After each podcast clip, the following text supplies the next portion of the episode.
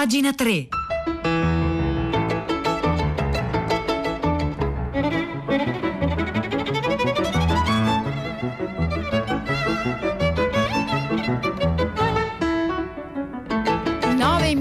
Di lunedì 21 dicembre, buon solstizio d'inverno dunque, buongiorno da Marzia Coronati, ben trovate, ben trovati a pagina 3, la cultura nei giornali, nel web e nelle riviste. Noi oggi iniziamo parlando di comunicazione, o meglio di di come la comunicazione, il parlare possa essere uno strumento cruciale, importante per fare uscire uomini e donne dall'isolamento, soprattutto in questo periodo così straordinario. Lo facciamo segnalandovi un'iniziativa nata a Milano, si chiama Medicina Solidale ed è un servizio di un gruppo di medici che hanno realizzato una semplice pagina Facebook con un numero di telefono per fornire consulenze a cittadini che hanno difficoltà a comunicare con il servizio sanitario. Un'idea semplicissima che ha avuto però un enorme successo, dimostrando quindi quanto sia rassicurante la certezza di poter parlare, di poter parlare con qualcuno. E Paola Sabatani per la, la rivista Una città, che è anche una rivista online, quindi questo articolo lo potete trovare sul sito unacittà.it, anche linkato alla nostra pagina insieme a tutti gli altri, gli altri articoli, pagina 3.rai.it. Comunque Paola Sabatani è andata a intervistare Alessandro Lanzani, specialista in medicina dello sport ortopedia e tra appunto i fautori di questa iniziativa Medicina Solidale. E, mh, gli ha chiesto innanzitutto come è nata questa iniziativa e mh, Lanzani risponde: Noi siamo partiti ispirati da due criteri sostanziali. Uno era la totale gratuità del servizio, criterio essenziale vista l'emergenza che stiamo vivendo, e un secondo che nasceva dalla considerazione che la filiera del Servizio Sanitario Nazionale si era spezzata in più punti. Il primo accesso, quello del medico di base, è intasato dalla mole di lavoro generato dall'emergenza Covid. Il rapporto medico-pazienti è di, di 1 a 1500 o 1 a 1800. Già c'erano delle difficoltà difficoltà prima, figuriamoci ora. Al di là della buona volontà, che è certa, diventa davvero difficile farcela per tutti. Così un numero importante di assistiti rimane tagliato fuori con rallentamenti, ritardi che a volte sono importanti e determinanti sia nell'area Covid che nell'area no Covid. La specialistica all'interno dei poliambulatori e degli ospedali ha subito lo stesso destino, perché una caratteristica del Covid è quella quella di mangiarsi i servizi, la logistica, i reparti, gli ambulatori. Così salta il secondo punto della filiera, quello rappresentato dalla diagnosi specialistica che viene realizzata dalla consulenza dei medici spe- specialisti e dalla esecuzione di esami diagnostici ad alto profilo tecnologico come TAC, risonanze e via dicendo. Questo a sua volta rallenta anche il terzo punto, quello che porta a conclusione il percorso, con il ritorno al medico corante, con la diagnosi e la terapia. Il nostro punto d'accesso è una semplicissima pagina su Facebook perché non avevamo tempo per realizzare un sito. Questo aspetto della gratuità che a noi sembrava, come dire, il minimo sindacale, evidentemente forse per uno stato comune emotivo fatto di ansia, angoscia, senso di smarrimento, ha generato un'attenzione così grande che ci ha quasi imbarazzato. Probabilmente ci siamo trovati dentro una tempesta perfetta, siamo stati una scintilla che ha suscitato interesse.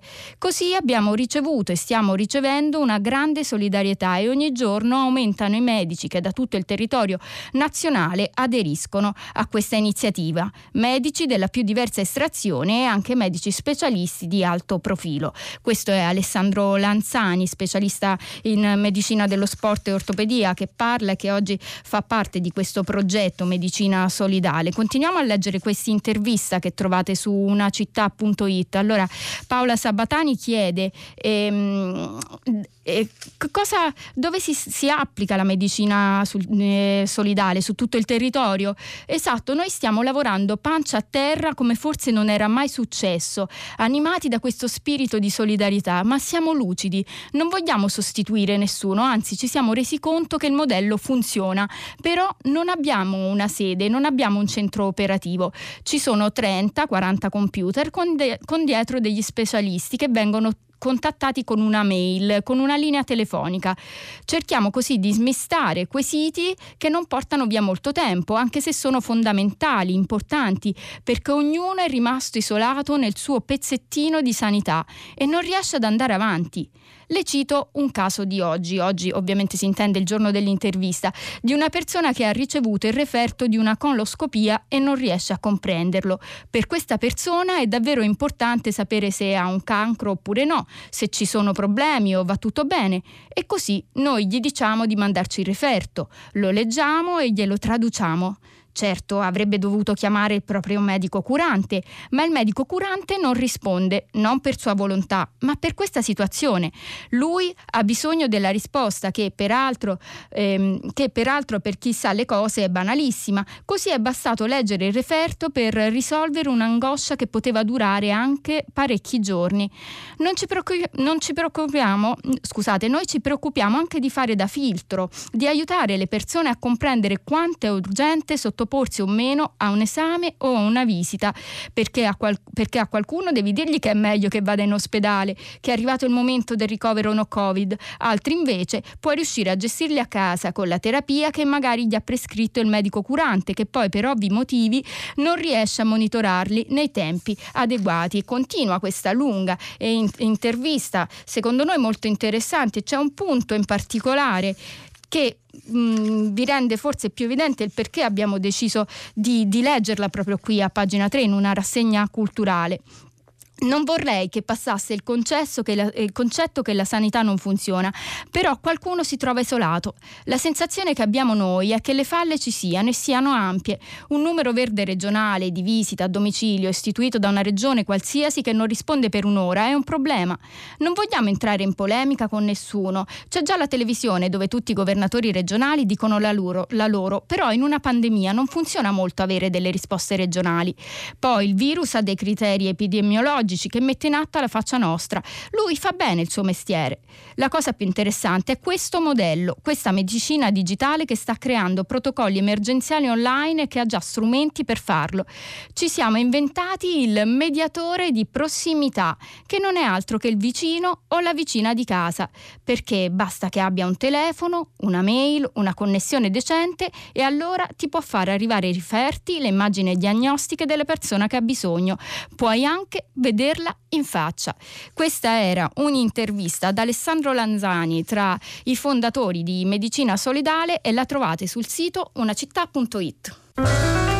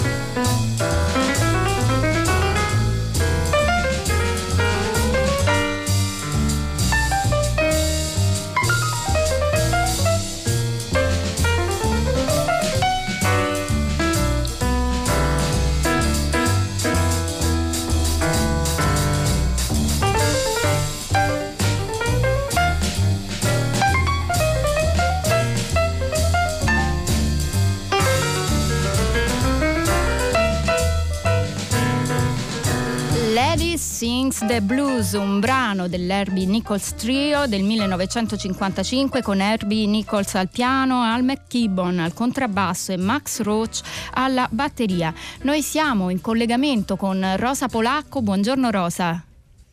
Ciao Marzia, buongiorno. Allora Rosa, quale telefonata avete scelto oggi dal filo diretto e di cosa eh, vi occuperete? Tutta la città ne parla a partire dalle 10. Allora, tra le tante telefonate che ha ricevuto Alberto Faustini a, prima pagina, abbiamo scelto l'ultima, quella di Cristina, che riporta la nostra attenzione sul tema delle carceri, a partire dalla prima pagina del quotidiano Domani, dove stamattina c'è un approfondimento sull'inchiesta. Cinque detenuti hanno denunciato in procura le violenze delle forze dell'ordine durante le rivolte di marzo, che sono costate la vita a 13 persone. La versione ufficiale parla di morti di overdose, però appunto ci sono dei punti ancora da chiarire. Al di là di questi punti che le inchieste eh, chiariranno, è l'occasione per noi per tornare a parlare di un tema che effettivamente è troppo eh, spesso accantonato e negli ultimi posti dell'attenzione media e della nostra, cioè appunto la vita nelle carceri, il sovraffollamento delle carceri che soprattutto in quest'anno 2020 di Covid e di pandemia ha rilevato altri problemi da affrontare. Grazie Rosa, pur non essendoci messi d'accordo, anche noi parliamo di carcere e diamo il nostro contributo a questo tema fondamentale. Peraltro Alberto Faustini ha letto un editoriale, una denuncia pubblicata oggi sulla prima pagina di domani a firma di Enrico De Aglio, secondo eh, noi essenziale, cruciale, un, molto importante eh, da, da, andare a rivedere e a rileggere. Eh, grazie Rosa, per cui a partire dalle 10 potete già scriverci al 335 5634 296 e noi qui a pagina 3 continuiamo a parlare eh, di carcere. Lo facciamo con la prima tappa di un'idea natalizia che coinvolgerà pagina 3 per questa settimana. Ogni giorno da qui a venerdì 25 dicembre vi segnaleremo un racconto di Natale. È il nostro piccolo contributo della rassegna culturale pagina 3 a un progetto più grande che coinvolge Radio 3 eh, si intitola Tre volte Natale, un'allusione un'allusione ai tre Natali diversi, quello passato, quello presente e quello futuro, un progetto che vede diverse incursioni nel nostro palinsesto dal calendario dell'avvento con la lettura di 18 lettere di Natale scritte da esponenti del mondo della cultura e indirizzate a Radio 3, ma soprattutto agli ascoltatori, al secondo ciclo della trasmissione La cura che raccoglie conversazioni attorno alla pandemia che culminerà il 25 dicembre con una giornata speciale. Ma torniamo al nostro contributo, a quello di eh, pagina 3. Oggi segnaliamo il primo di cinque racconti natalizi e iniziamo con un testo di Fyodor Dostoevsky incluso in eh, Memorie della Casa dei Morti e che racconta appunto il Natale in un carcere, eh, la grande istituzione dimenticata dalla coscienza collettiva, come eh, diceva Luigi Manconi recentemente in, in un articolo che abbiamo letto proprio venerdì scorso qui a pagina 3. Allora vi leggo l'inizio, l'incipit di questo racconto, scrive Dostoevsky, finalmente vennero le feste, già dalla vigilia di Natale i detenuti non andarono quasi al lavoro andarono quelli che lavoravano nelle officine, nei magazzini, ma gli altri andarono soltanto alla ripartizione e furono assegnati a questo o quel lavoro, ma quasi tutti, o soli o a gruppi, tornarono subito al penitenziario e dopo il desinare nessuno uscì più. Dalla mattina la maggior parte dei detenuti attese soltanto alle proprie faccende non a quelle dell'amministrazione. Alcuni si occuparono a far portare dell'acquavite a ordinare delle nuova, altri avevano il permesso di vedere gli amici, i compagni, le comari o riscuotevano in vista della festa i piccoli crediti che avevano per lavori già fatti. Baklusin e quelli che prendevano parte alla rappresentazione facevano premura ai loro conoscenti, quasi tutti attendenti di ufficiali, per avere in prestito i costumi necessari. C'erano quelli che andavano e venivano, tutti affaccendati all'aspetto, unicamente perché vedevano gli altri affaccendati e benché non dovessero avere denaro da nessuno, pareva che dovessero introitare chissà quali somme. In una parola, tutti aspettavano l'indomani come se dovesse portare un cambiamento, qualcosa di insolito. Ecco, questo è l'inizio di Le feste di Natale, un racconto di Fyodor Dostoevsky che racconta appunto un Natale in carcere ed è la prima tappa dei nostri racconti di Natale qui a pagina 3.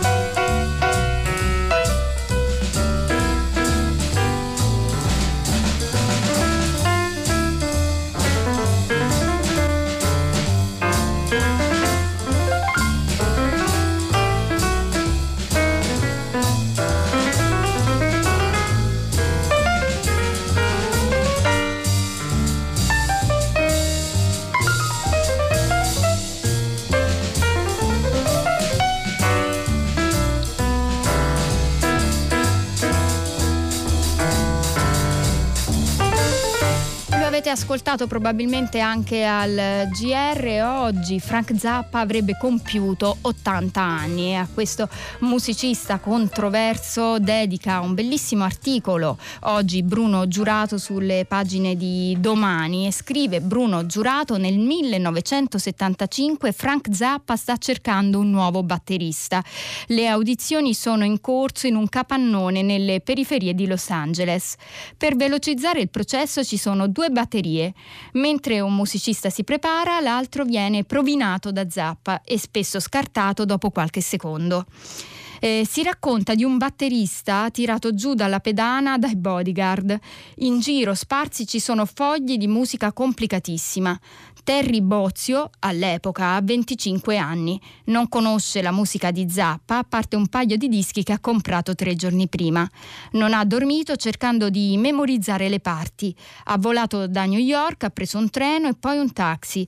Vede la situazione e vuole rinunciare al provino. Decide però di tentare. Zappa gli fa suonare Approximate, un brano in cui lo schema ritmico è definito ma estremamente complesso, mentre le altezze delle varie note sono a discrezione del musicista. Quando Bozio si trova davanti una suddivisione ritmica di 13 terzi, la suona lentamente, poi spiega che ha capito come si esegue ma non riesce a suonarla leggendola a prima vista a quella velocità. Ma Zappa lo sente suonare e poi dice mi piace come suoni, dopo aver sentito gli altri vorrei ascoltarti di nuovo, ma gli altri candidati sono scappati via, tutti. Nel capannone vuoto Zappa si rivolge a Bozio, il posto è tuo se lo vuoi. Bozio diventerà per anni il riferimento ritmico di Zappa, per lui è stato scritto uno dei brani più complicati della storia del rock, The Black Page, la pagina nera per il numero di note che la ricopre. E con questo aneddoto inizia questo articolo di Bruno Giurato dedicato a Frank Zappa e continua ricordando eh, la data di nascita, nato il 21 dicembre 1940 da madre italo-francese e padre di Partinico, Palermo. Nella città natale del padre Zappa è tornato a prendere un caffè il 14 luglio 1940 1982, festa di Santa Rosalia, e occasione per un suo concerto palermitano, interrotto dalla, dalla polizia coi lacrimogeni dopo 50 minuti. Il padre, Francis Zappa, era un chimico che lavorava per il Pentagono. Il primo giocattolo del piccolo Frank è stato una maschera antigas. Dagli esordi con le band scolastiche alla collaborazione con Captain Beefheart ai lavori orchestrali degli anni 80 e 90, un personaggio non solo larger than life, come direbbero gli americani, ma anche larger than art, per la sua capacità di farsi scorrere mondi musicali opposti in un'unica, irrefrenabile piena. Ogni concerto di Zappa, continua questo articolo, era un dispositivo temporale strutturato in modo da cavalcare il caos. Ad esempio, i musicisti dovevano imparare ogni canzone del repertorio in tre o quattro versioni diverse. Poi sul palco Zappa, usando segnali stabiliti, a volte mutuati da quelli dei giocatori di baseball, modificava in tempo reale lo stile del brano, ulteriore stress per chi si trovava sul palco con lui. E poi cita eh, Bruno Giurato un reportage di Alberto Arbasino del 1966. Alba, Arbasino eh, riferiva entusiasta di un concerto di Zappa con i Mothers of Invention, definendoli capaci di manipolare il valzer con più sofisticazione addirittura di Ravel, ma allo stesso tempo selvaggi, blasfemi, pornografici, allucinogeni. E Frank Zappa era sicuramente per i musicisti che suonavano con lui un personaggio a dir poco inquietante, terrorifico. Era eccessiva la sua mania di controllo, al punto che negli ultimi anni ha realizzato diversi dischi con il campionatore, assunto che computer fanno meno errori degli umani e che in un'intervista a David Letterman si è scusato se il disco con la London Symphony Orchestra poteva contenere delle imperfezioni, dato che non era stato provato, secondo lui, a sufficienza. Terribili per i musicisti i suoi casting, atroci sempre per i musicisti alcuni momenti sul palco. Il chitarrista Steve Vai racconta di un concerto in cui dopo mesi di cibo scadente, poco sonno, tappe estenuanti, si trova sul palco in balia di vomito e dissenteria. Il ventenne batterista viene fissato alla pedana della batteria con due stampelle e alcune cinghie nel caldo assassino di un locale senza aria condizionata nell'estate del New Mexico. Ha un secchio al lato del palco per raccogliere fluidi corporei. Suona impeccabilmente. Ha solo un attimo di mancamento quando il tastierista improvvisando mette dentro la, male- la melodia di White Christmas, sempre per rimanere in tema. Si può pensare a Zappa come a un provocatore, una sorta di giocoliere, sbagliando. Zappa usava l'umorismo per prendere le cose sul serio. Nella sua produzione non c'è niente di goliardico. Del resto il personaggio era era ideologicamente molto più complesso di quanto l'icona con baffi e barbetta possa far pensare.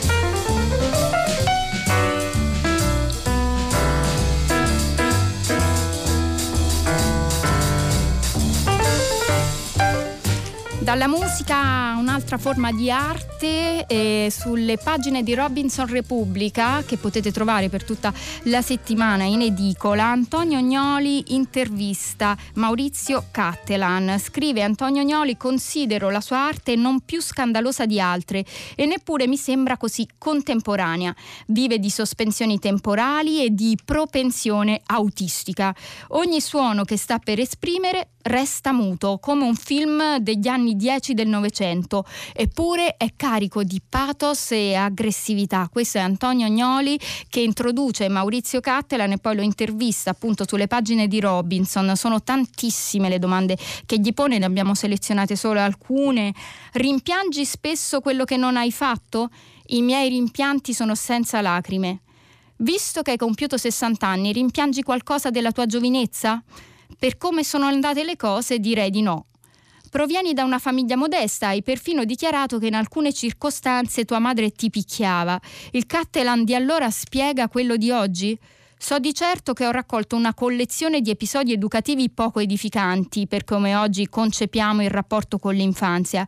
Ricordo che sul muro della mia classe, in prima e seconda elementare, c'era un battipanni. Non l'ho mai visto in funzione, ma non credo che fosse lì per sbattere la polvere dei materassi.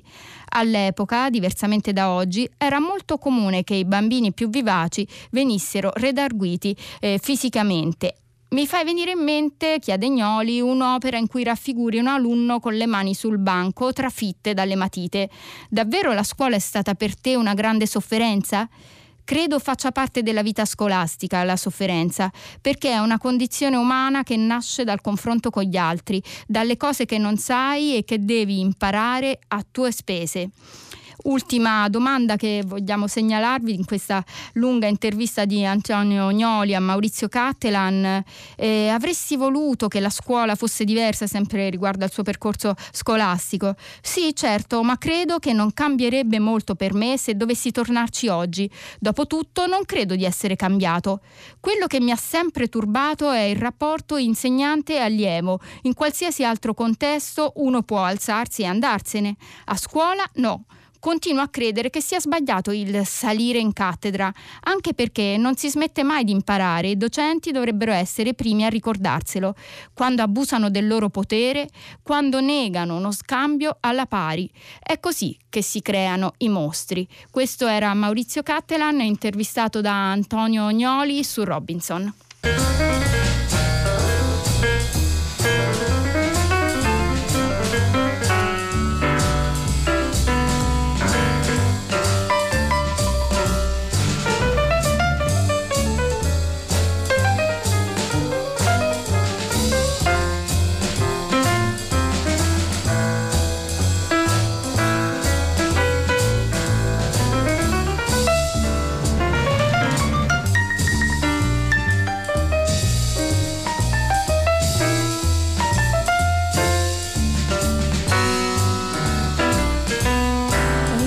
Successo per questo brano di oggi al 335 56 34 296 molti ci hanno chiesto qual è il titolo. Lady Sings the Blues un brano dell'Herbie Nichols Trio del 1955 con Herbie Nichols al piano Al McGibbon al contrabbasso e Max Roach alla batteria alla lunga lista di donne e uomini che ci hanno lasciati in questo infausto 2020 dobbiamo aggiungere con dolore il nome di Pietro Greco, un lutto che qui a Radio 3 sentiamo molto vicino perché Greco, che è andato via nella notte tra il 17 e il 18 dicembre scorso, era una delle storiche voci di Radio 3 Scienza.